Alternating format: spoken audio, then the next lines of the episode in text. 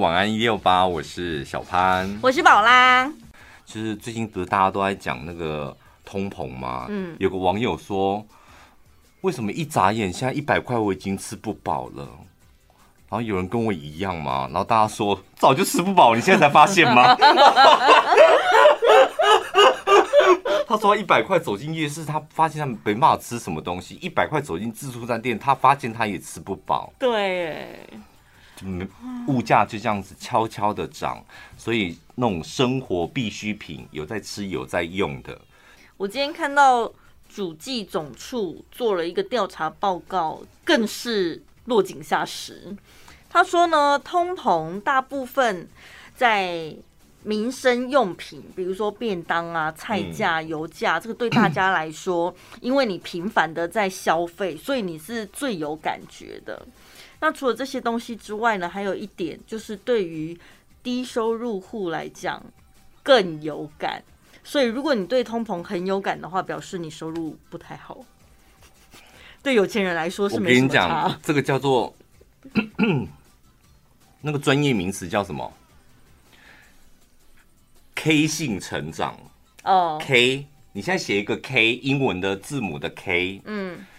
第一画那个一笔，那个就是时间轴，嗯，然后不是有一笔是往上，一笔往下，一个英文字母 K，嗯，往上的是什么？就是通膨跟金融，嗯，就现在的通膨就是物价会慢慢的往上，然后金融也会往上，金融市场、股票啊、投资理财啊，还有你的房产，那个都会往上，是不是股市很好？台湾股市、美国都很好，然后往下的是什么呢？收入吗？薪资。Oh no！就是 一般人的薪资，大部分你说不可能，我没被减薪啊，你没有被涨薪水，你就是往下。它的价值是慢慢消退。就你现在的三万块，跟十年前的三万块，跟接下来十年后的三万块，就是它可消费能力是降低很多。简单来讲，就是你，所以现在尽量跟别人借钱呐。你知道以前是借人家钱的是老大，现在是跟人家借钱的是老大。你知道，我今年跟你借一百，我就宝拉借我一百万，你说哦好啊，然后我明年再还你，嗯，我明年再还你一百万，请问是谁亏？当然是借出去的人亏啊。对啊，明年你再拿到一百万，你的实际消费能力大概只剩九十八万了吧？但是我用了你一百万一整年哦。所以借钱出去的人要算利息也是合情合理的吧？对啊，你怎么算利息？呃，宝拉，那你要几趴利息？几趴？然后你说，哎，起码要十趴吧。我说，哎，更惨了，这边有人在放高利贷哦。他是主持人，你更惨，然后就把你抓走，这样。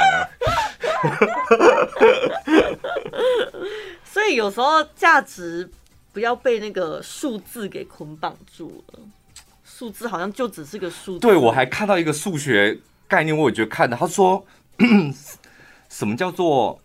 通膨，什么叫做物价飙涨？就是我们跟我们息息相关的。譬如说，你走进一家牛肉面店，你看到牛肉面一百四十块，然后你再看到水饺七十块，嗯，是吧？你可能喜欢吃牛肉面，你就吃牛肉面；喜欢吃水饺就吃水饺。隔了一年之后，水饺变成七十五块，嗯，牛肉面变成一百四十五块，请问你要吃哪一个？哦，吃牛肉面好了，感觉还有肉。哎、欸，你这个选择是正确，啊，非常正确。因为水饺里面都是碎东西呀，啊。但他的逻辑不像，他逻辑我们会大部分人会讲说：天哪，就这一家店的所有的东西都涨五块。嗯，那你看牛肉面，因为大家已经挑最贵的来讲嘛。嗯，你看牛肉面一碗现在要一百四十五块。我去年来吃的时候才一百四十块，嗯，但事实上涨最多的是什么？水饺，五块除以七十块，跟五块除以一百四十五块，一个是七趴，一个是三趴，哦，所以那个涨算它的涨幅。所以你看，爱吃同样进一间店，爱吃水饺，它就被那个通膨吃掉了七趴，但是爱吃牛肉面，虽然它花，所以爱吃牛肉面，它只被通膨吃掉三趴。嗯，虽然你我们大部分人会傻傻的觉得，那我要省钱，我就吃水饺啊，水饺就是七十块，花的比较少，比较少。嗯，但是就是现在你要这个相对价格，就是你比价的那个逻辑可能不太一样，这样。而且你要，所以它就藏在那种你没有发现的枝微末节里面。而且你要算一下，它的一份水饺是十颗还是八颗？单价算下来，现在一颗水饺是多少钱？有时候算一算，我就觉得啊，水饺而且我没有，我看完之后就看完那篇文章，天哪，真的我都没发现，就觉得吃便宜的就比较省这样。然后后来就是省思一下，觉得谁会知道去年水饺它卖多少钱？我够烦死了我！我常常在买菜，然后就买。我是算蛮常去进市场买东西的人，然后每次看人家在靠腰说什么现在一颗高丽菜多少钱呢、啊？然后什么天呐、啊，大家主妇觉得压力很大，然后想说，哎、欸，你们怎么都记得住那个高丽菜？你上一次买到底多少钱？为什么？因为有一次我们同事就买了茄，哎、芋头吧，嗯，然后。芋头，然后我们切开说：“哇，这芋头也太漂亮了吧！”他说：“这个芋头多少钱？你们知道吗？”然后我们就说：“多少钱？”然后他是说：“一百五。”我说：“那所以怎么样？” 我说：“这么大一颗一百五，就是怎么了吗？是怎样？太便宜还太贵，还是太好 还是太坏？就我们分不出来，我们所有的人都分不出来。”哎，他说他在市场里面买一颗芋头大概五十块。差好多，哦，你也不知道吧？对啊，我叫你去买芋头，然后你买结账一百五，你也不会就想说哦，你也不会 po 脸书吧？你也不会像曹西饼一样拿立刻拿那个高丽菜，然后 po 脸书。买了，你顶多心里就想说哦，原来芋头是这样卖的，是这个价格哦。没买过，真的不知道。看他吧，他会对你的人生有帮助。好，我跟大家介绍这本书，叫《投资上瘾》。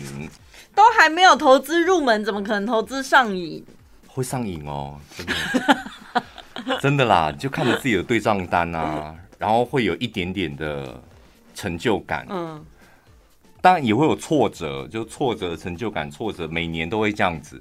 然后一年下来结算了，成就感比挫折多，然后你就会想说，那我再更进一步这样。那万一相反呢？相反，我觉得我的个性是这样，我一定会找出问题来。嗯，为什么？为什么挫折这么多，成就感都没有？这样？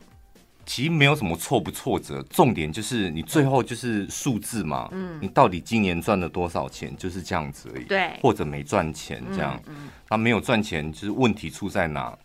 绝对在你自己身上，百分之一千万，不是别人的错，也不是市场的错，就是自己的错。嗯，那你要如何找出自己的错？其实我觉得多看看别人的经验很重要。所以这一本书是要告诉大家什么？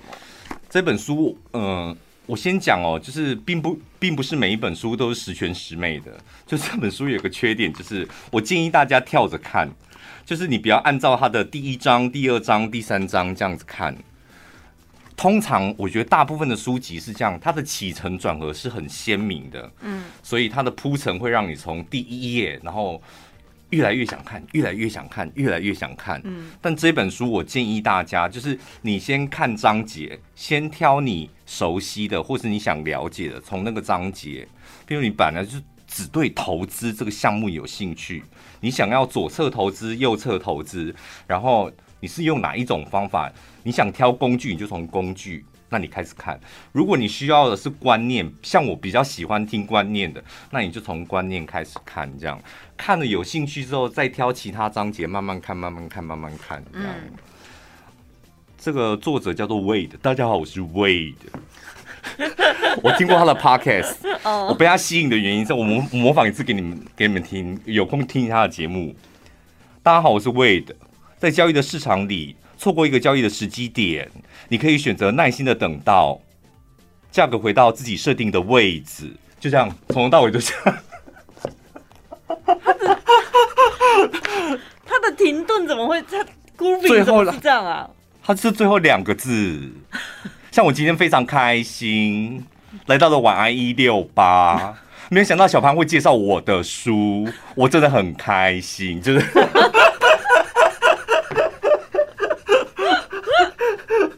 他从第一集到现在一百多集，他的组织风格就是这样、欸。他比较适合改名叫喜德吧？喜德讲话是这样子是不是，我觉得比较适合这个名字哎、欸。我觉得他好像有一点会饶舌，我觉得，因为他中间那个哒哒哒哒哒哒哒哒哒哒，就是我我真的有一次很有股冲动想去给他五颗星，都留言说你会饶舌吧？好，重点先讲。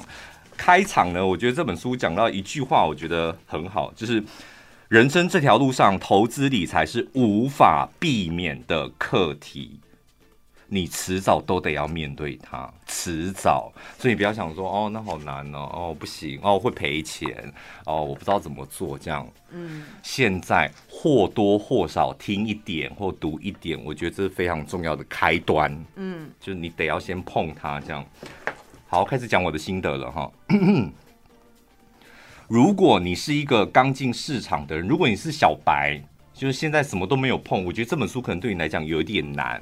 但如果你已经有买一些 ETF 啊，有一点投资的经验，你户头也开好了，这样我觉得你蛮适合读这本书。哎、欸，我有个问题哦，什么叫做有投资经验？就是好，比如说我去开了一个户头了，然后我买了，可能最常听到大家讲什么零零五零零零五六买了。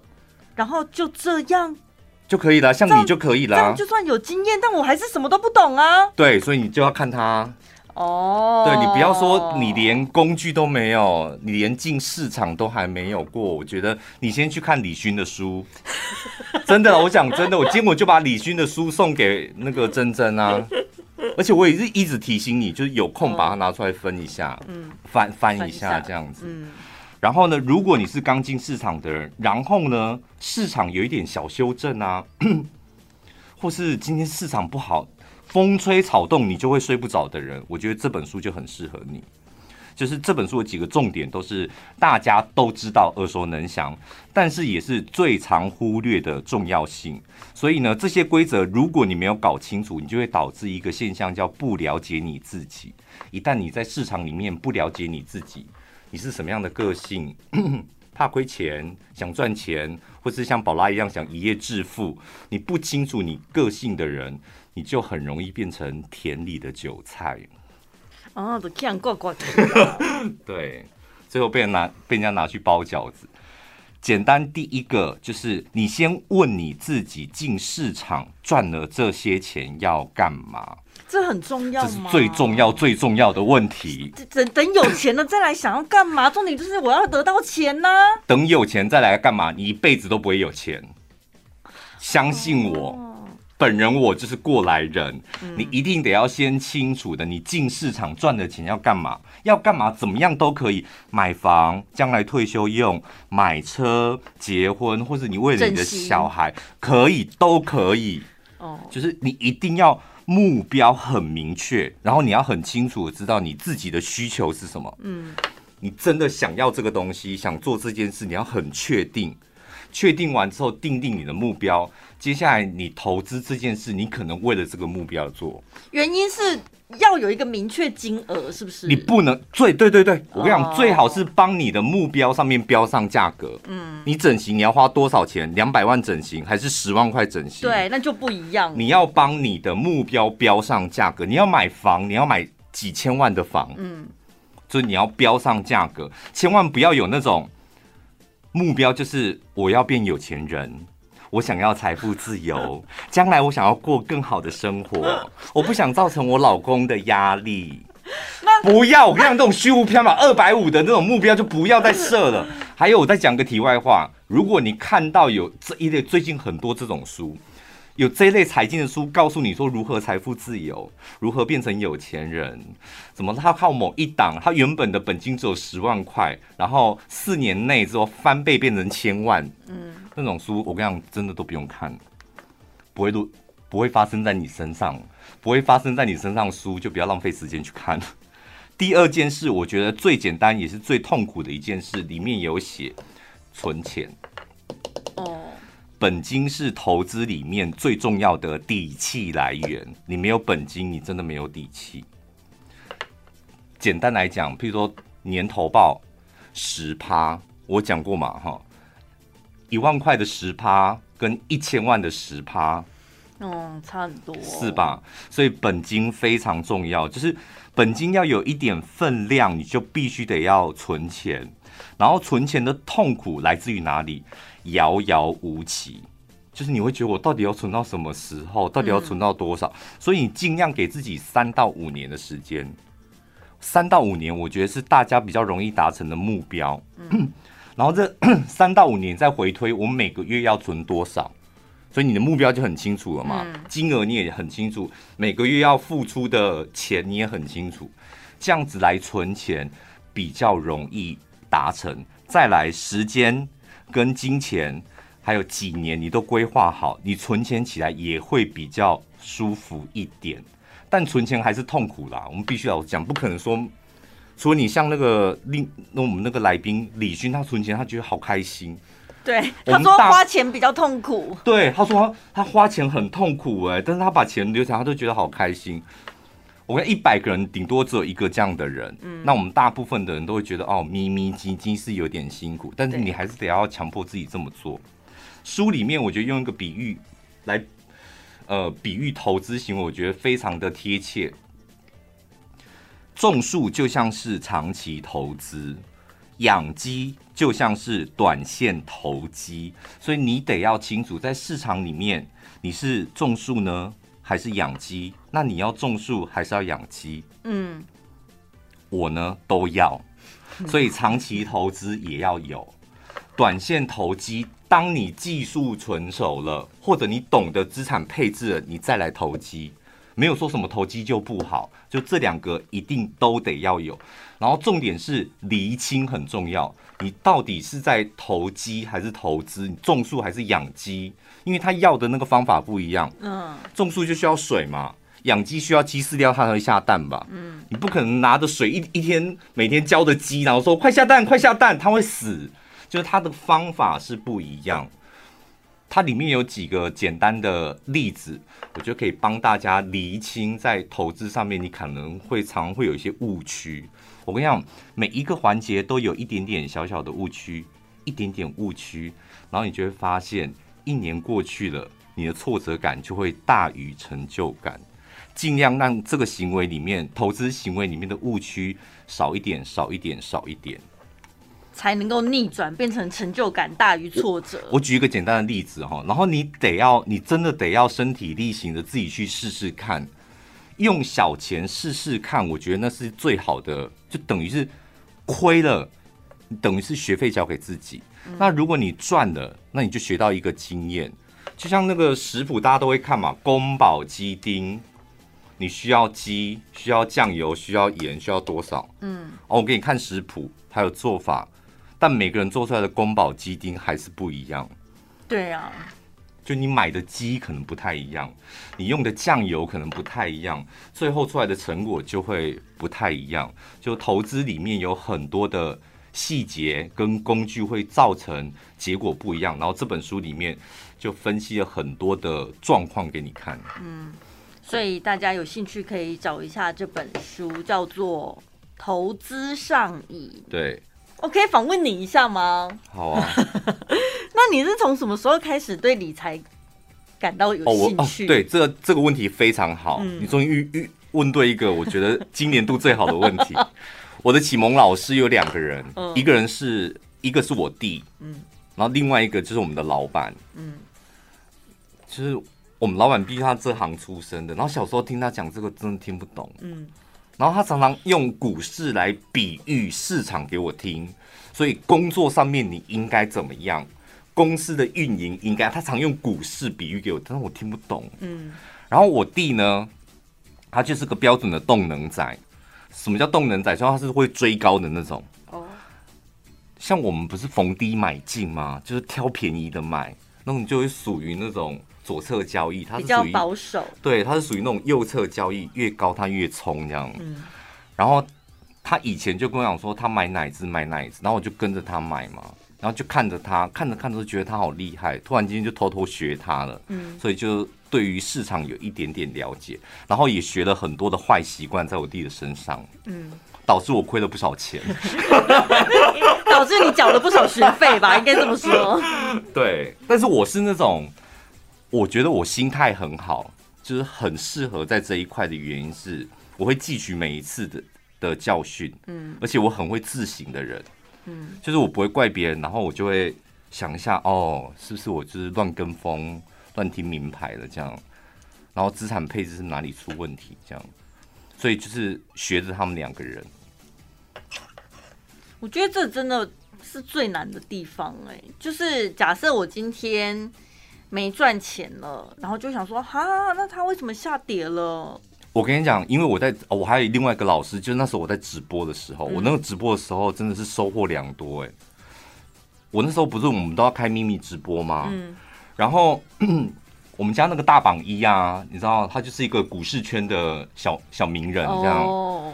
然后他都会报名牌给我说买，而且他都不讲原因说买它，然后我那时候也不懂，就只好开个户硬买，你知道吗？嗯、就跟着他买这样，然后他就在晚上直播间蹦蹦蹦，那个大礼物一直来这样，然后说开心吧，我说对，很开心，因为股票赚钱了。他就说今天股票赚钱了，他就会大刷礼物给我这样。然后有一次呢，我就看到，然后大家就问说你买哪一只股票嘛？然后他一讲，我跟你讲，我们那个直播间你们不夸张，但我们那个潘家潘家帮里面大概十几个人说，哈，拜托我二十六块就卖出，每个在那边比较说啊，天哪，你们怎么都知道？嗯，说对啊，那一只当然是赚了就跑啊。然后大家纷纷在那边分享说几块买的，他们几元跑的这样。现在是不是最高的什么的？然后我就看着他们那些留言，我讲天哪，我要学这个。那一次是对我打击很大，就是你会觉得大家都讲同样的语言，可是为什么我都听不懂内容？我跟你讲，我们还有个听众朋友也很支持我们，屏东有没有？嗯，屏东，然后骑摩托车来，你还记不记得那一个？哈，黑黑的，他以前也柚子，然后他有来送过我们礼物啊。哦，对对对对对。他骑摩托车来鹿港玩，顺便骑一路从屏东骑来，然后整个人黑的跟什么一样。然后他们家的莲雾也很有名，他会送我莲雾嘛。嗯，他也是，你看不出来吧？你说玩股票？对啊，哇，他就是那一群里面就跟着讨论说他们赚了多少这样。好厉害哦！就那时候我刚开始只是傻傻的跟着买，然后美股也是美股，我就是听我的专员买。然后真的是那那一阵子直播的时候，我觉得天哪，为什么大家都好像聊的东西都是我听不懂的？那时候我才下定决心，就是研究一点。嗯，所以好的听众很重要哦。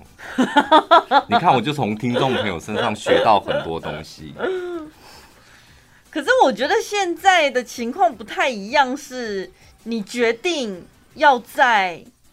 这个地方跟大家分享这件事，嗯，它不是因缘际会，它是主动哎、欸，主动传授，你懂吗？嗯，因为直播间你不知道观众会是谁，就是听众会是谁，那真的是像你讲的巧合，你就遇到遇到贵人缘分，对。那我同样开直播，我直播间就没有这样的人，对，所以我起步就晚。但是我们现在是，我们知道有一群人是固定会支持，就是听我们的分享或什么，嗯、那你主动在这边。分享这件事情给他们，这种机会听众朋友应该要把握吧？你怎么好像接下来要卖课程啊？你这真的跟那个老师很像哎、欸，因为他们就是飞碟就是这样子啊。然后讲完之后，旁边的主持人就说：“你们真的应该要把握，错过三根了吧？已经连长给你三根，老师给你三根，你还不把握？我就报电话嘞、欸。”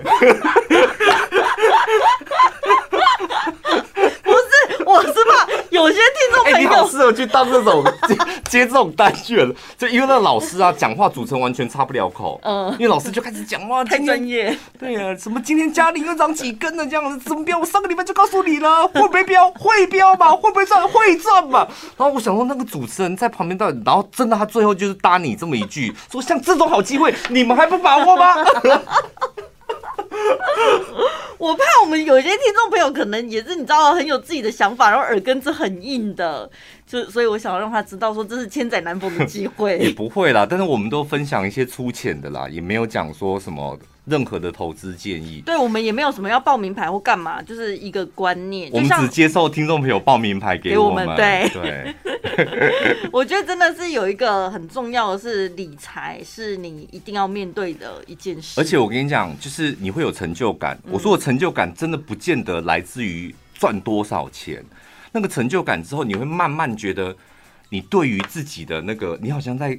看你自己的那个损益的时候，好像在看财报一样。嗯，你知道，你把自己经营成像一间公司，有没有？我们公司每到譬如说年底的时候，那个公司的财务报表就要出来嘛。嗯，你今年营业额做了多少啊？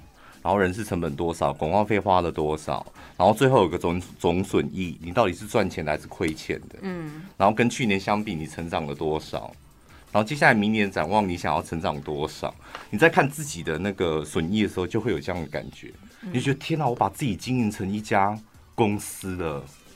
所以我也是一名企业家，对啊，经营我自己的企业家，每个人都可以是企业家。来自韩国三百六十七位专业美发师一致推荐阿桑塔一分钟植物染。会梳头发就会染发，只要一分钟，毛囊更健康，活化头皮，防止细菌侵害。结构式染发专利，小分子精氨酸迅速与头发角蛋白完美融合，护发染发亮泽一次到位。即日起点选节目资讯栏链接订购韩国原装阿桑塔一分钟植物染，原价一千两百元，现在只要九百九十元免运费，买一盒再送两盒，总共三盒带回去。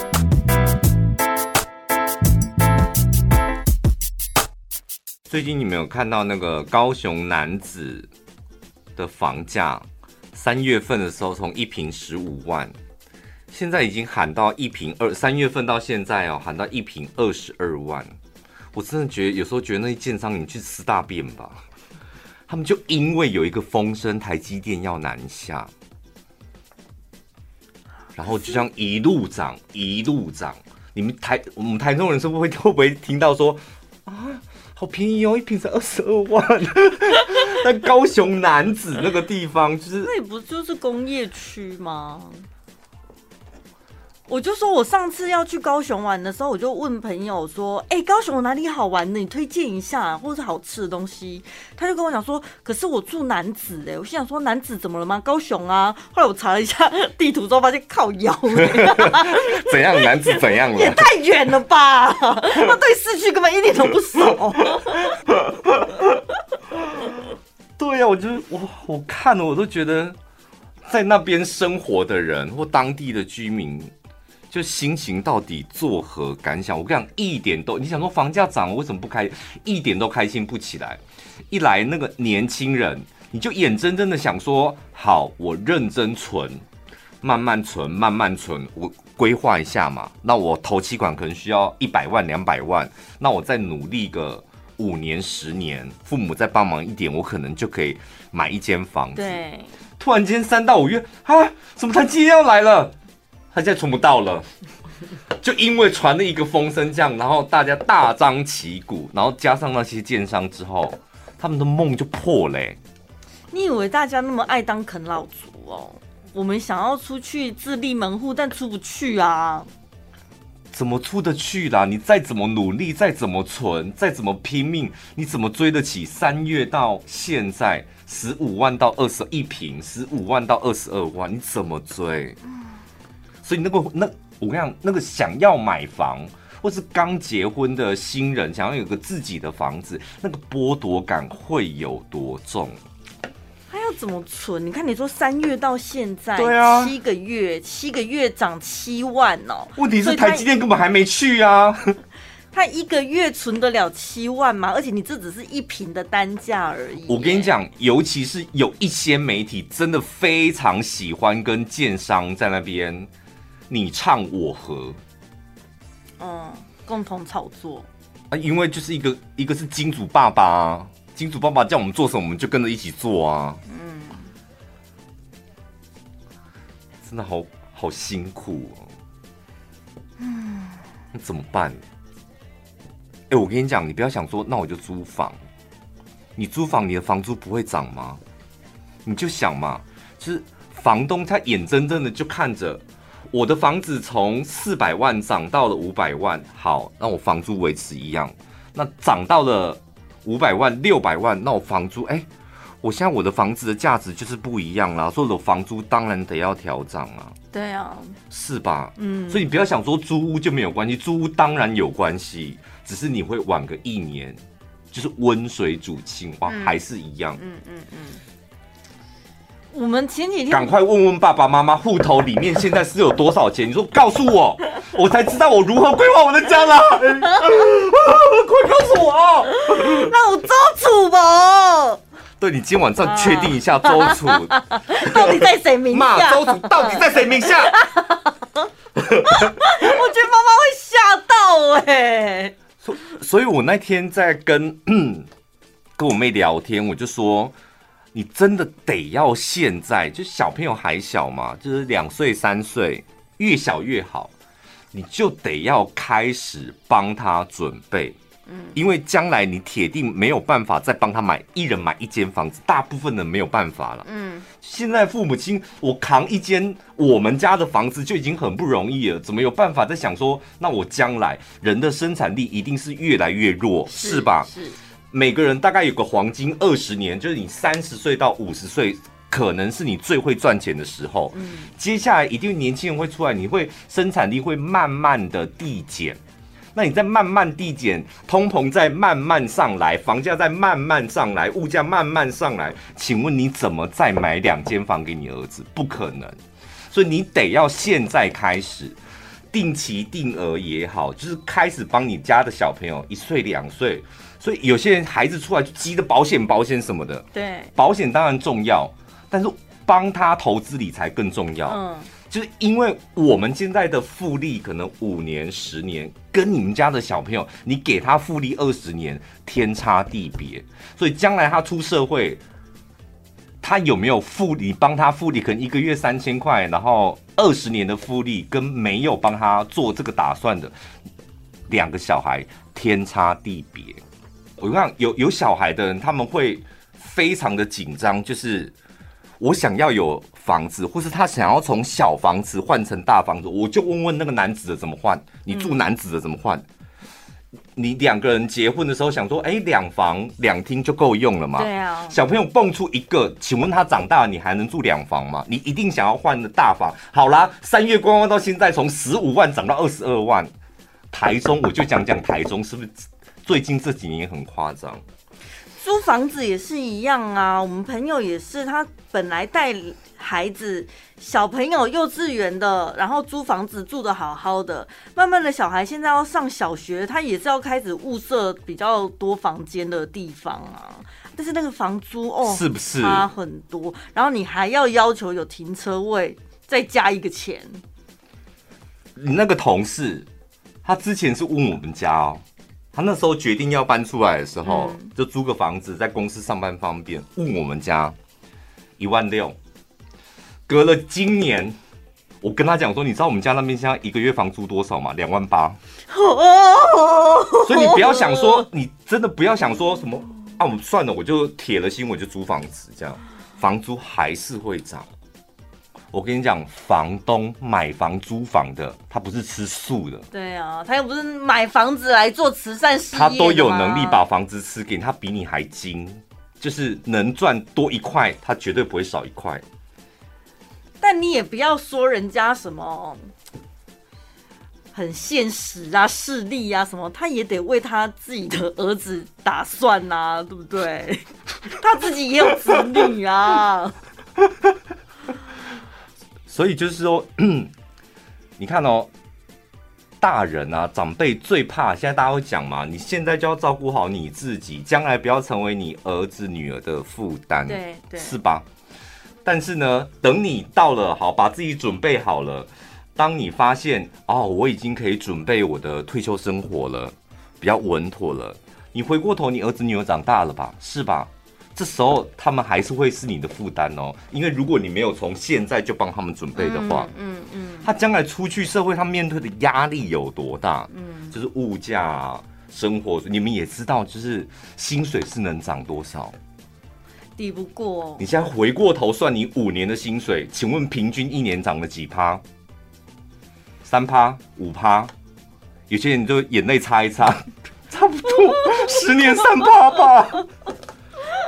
这是普罗大众，我们大大家面临的问题，所以就是理财提早规划真的很重要。嗯、我今天看到这则新闻，我觉得很痛快。嗯，前几天不是有那个竹北的房价居然惊见八字头，就某一个建案蛮漂亮的，我去搜了一下。竹北是新竹，对，竹南是苗栗。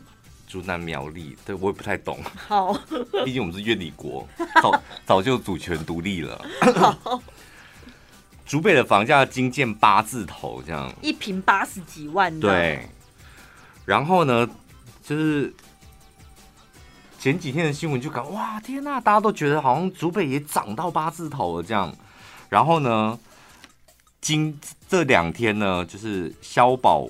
竹北的那个消保官说，他们接到大量的电话，就大家打去查清楚，为什么竹北会长到八字头？到底是骗人的还是什么？真的长成这样子吗？很好，打爆消保官。但是这是消保官管辖的吗？但他们可以介入调查，是不是有的哄抬价格啊？然后是不是假的啊？就是。当然，因为业主要怎么定价，那是业主的事情。因为有所谓市场机制嘛，不是这样吗？对，但是就是因为太多人打爆那个消保官的电话，我觉得这种方法非常好。就看到乱哄抬价格的，就是还有一些就建商自己左手进右手出啊，实价登录没有？你看我们实价登录啊，我们真的就八字头啊。嗯，啊，为什么那个会有个八字头？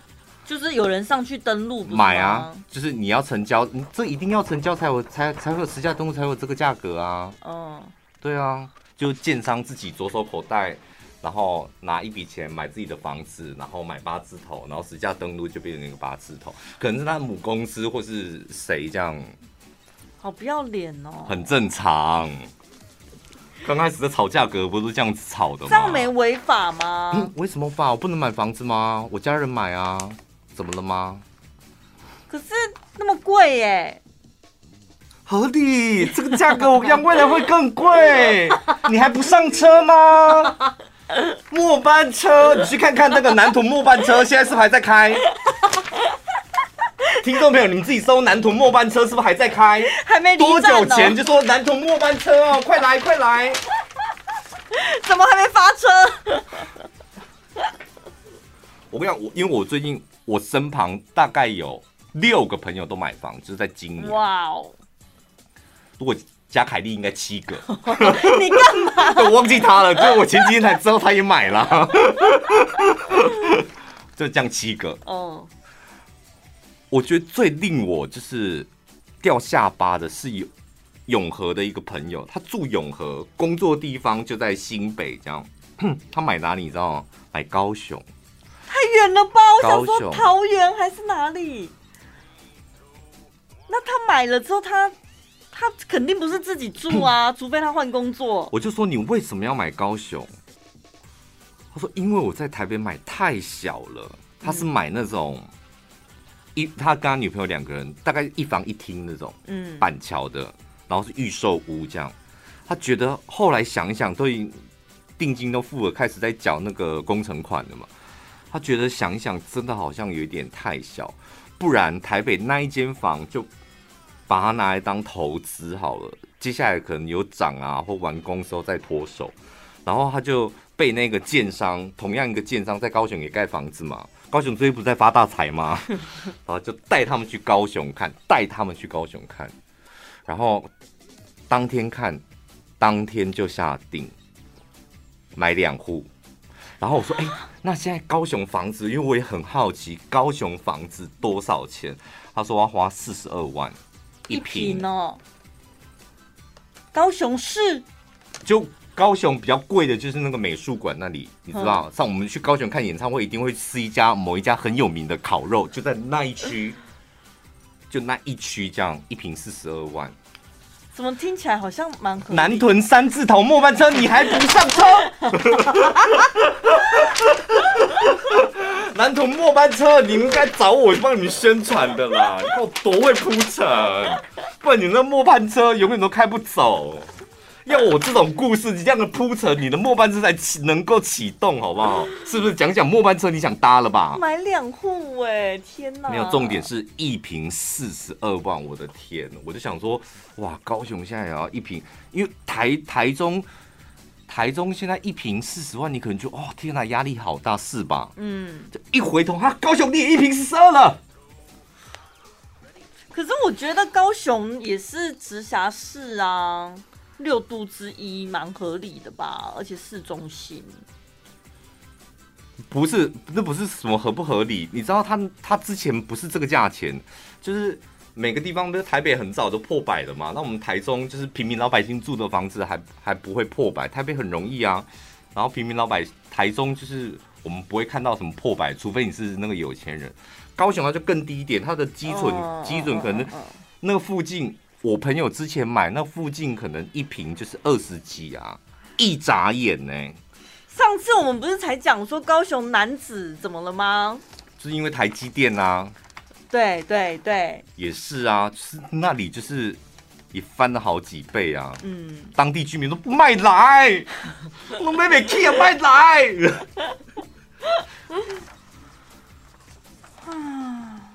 所以到底你知道，我真的身旁超多朋友，就是最近很焦虑。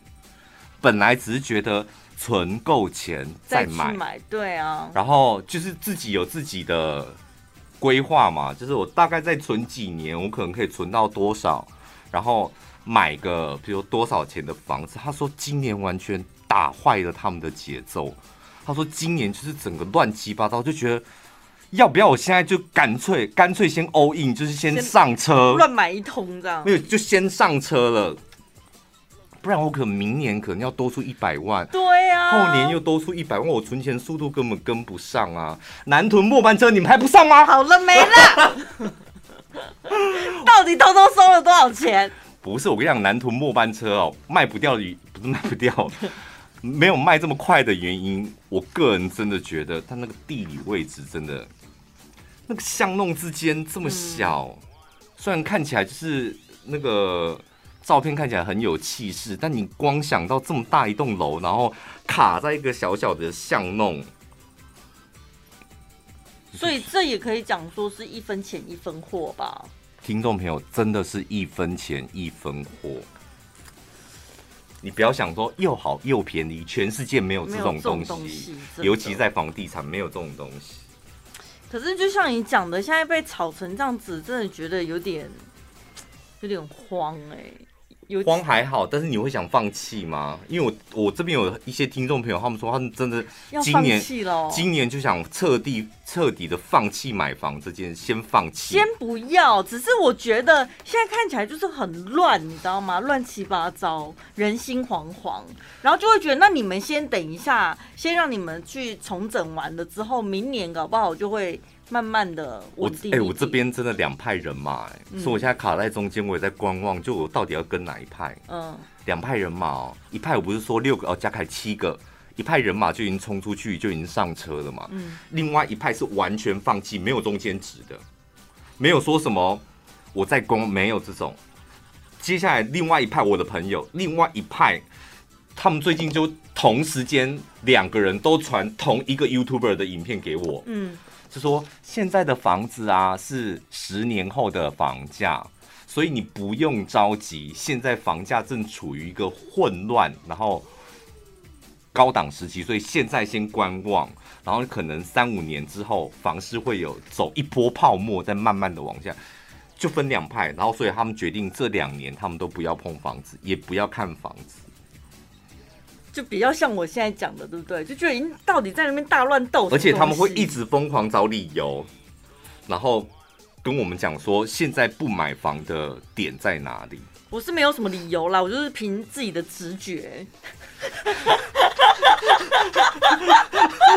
然后再看一下自己的条件，反正现在也上不了车，不然就再看看吧。没有，没有钱那当然是另当别论啊，那是另外一件事情。嗯，就是本来就是有打算要买房的，就遇到这种真的是市场有一点点动荡，高低起伏太大，你就会真的会有点紧张，就跟买股票一样啊。你知道有些人就追动能啊，越飙我越买，快上车，快快快上船，快快。就有些人就这样，然后有些人就是。这这时候他反而是属于那种比较冷静的。嗯，我就是看股票，就是好像也是有点动荡不安。然后你看，再加上最近那个疫情，明明就觉得说好像一点稳啊，然后哪知道又窜出来什么 Omicron 什么乌龟波。而且我们本来就觉得那个。那个疫情也不会影响到什么、啊。对，我以前都觉得一码归一码，但是我后来发现，就是好像真的都会互相牵连，然后牵连到了股市之后，那我就会觉得说，那房价现在感觉好像也是蛮乱的。我倒是有看一篇文章，就是你们千万不管你投资什么什么样的标的，包括房地产哦。没有一个东西是稳赚不赔。现在恐怖的点在哪里？我觉得百分之九十的人都觉得房地产是稳赚不赔。我觉得可怕的地方在这里。我也是这么觉得啊，为什么？但是世界上就没有一个标的，就是我的房产在两三年前多糟啊！你知道两三年前房产就是。但是不管怎么样，它就算房价跌，大方向是往上，对不对？没有，但是至少你还是有个房子可以住啊。所以如果你要自住的话，那真的没有关系的，想上车就上车，嗯、不要受那些找到自己喜欢的最重要，就是点啊、房型啊、总价啊，找到自己喜欢的，那我觉得不用太考虑。嗯，赔不了钱，绝对赔不了钱。但是如果你那种钱还没有存够的，然后再来，你买房不是自住的，那就先缓一缓，先不要冲动。对，我最后只唠叨一句哈，就是因为我刚刚讲说什么放弃买房，有很多听众朋友就说他们今年真的彻底的放弃买房。嗯，他说一来被房价打击，二来他真的去看了，然后想要考虑一下，然后隔天早上打电话就问，没有了，卖掉了。他说：“那个对他打击真的很大，就怎么会有人买房子像在市场挑高丽菜一样啊？可是我们我们家以前真的就是像买菜头一样哎、欸，什么意思？所以你家现在有几栋房？不是啦，我是说我我我的台中的第一间，我那时候在那个接待中心，哦、大家真的像买菜头一样。那时候感觉轻轻松松的、啊，但是现在会觉得好像……我跟你讲，现在我跟你讲，你会觉得那么贵。”怎么可能会抢成这样？还是很多人？对，我觉得大家不能理解的是在这里。你不能理解，你会有点受挫感的原因，说怎么可能两三千万的房子，怎么可能就是明天就卖掉了？我跟你讲，它就是明天卖掉。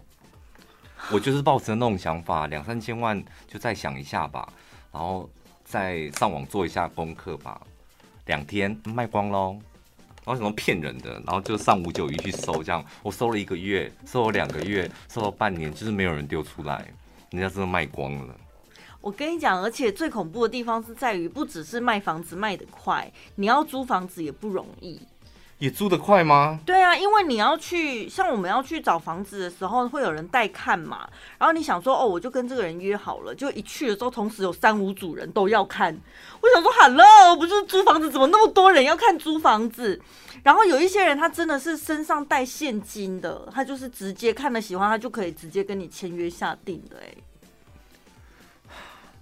我家里的长辈也是这样告诉我的。哎，他你跨处你的卡定。更加几十万的啊，坑哎，真正有介意先飘伊。就是觉得这种东西为什么感觉好像也是要快很准哦，不需要考虑太多，你就看了没什么大问题，然后有感觉喜欢，然后你就立刻签下来，不管是租还是买，好像都是这样。因为我看我亲戚也是啊，我就陪他去看一间一间，嗯，我说我今年大概看了一百快一百间房子这样，然后他说。真的，你看这么多说，那你可陪我去看好了。然后我因为我比较不懂，我陪他去看一间，看一次他就买了，明天交屋了。明天上个月 上个月才看的，明天交屋了。可是我后来仔细想，我我当初我要租房子的时候，我也是蛮快的，就是我只约了两间，嗯，然后看了第二间之后就觉得，哦，好，不然就这一间好了。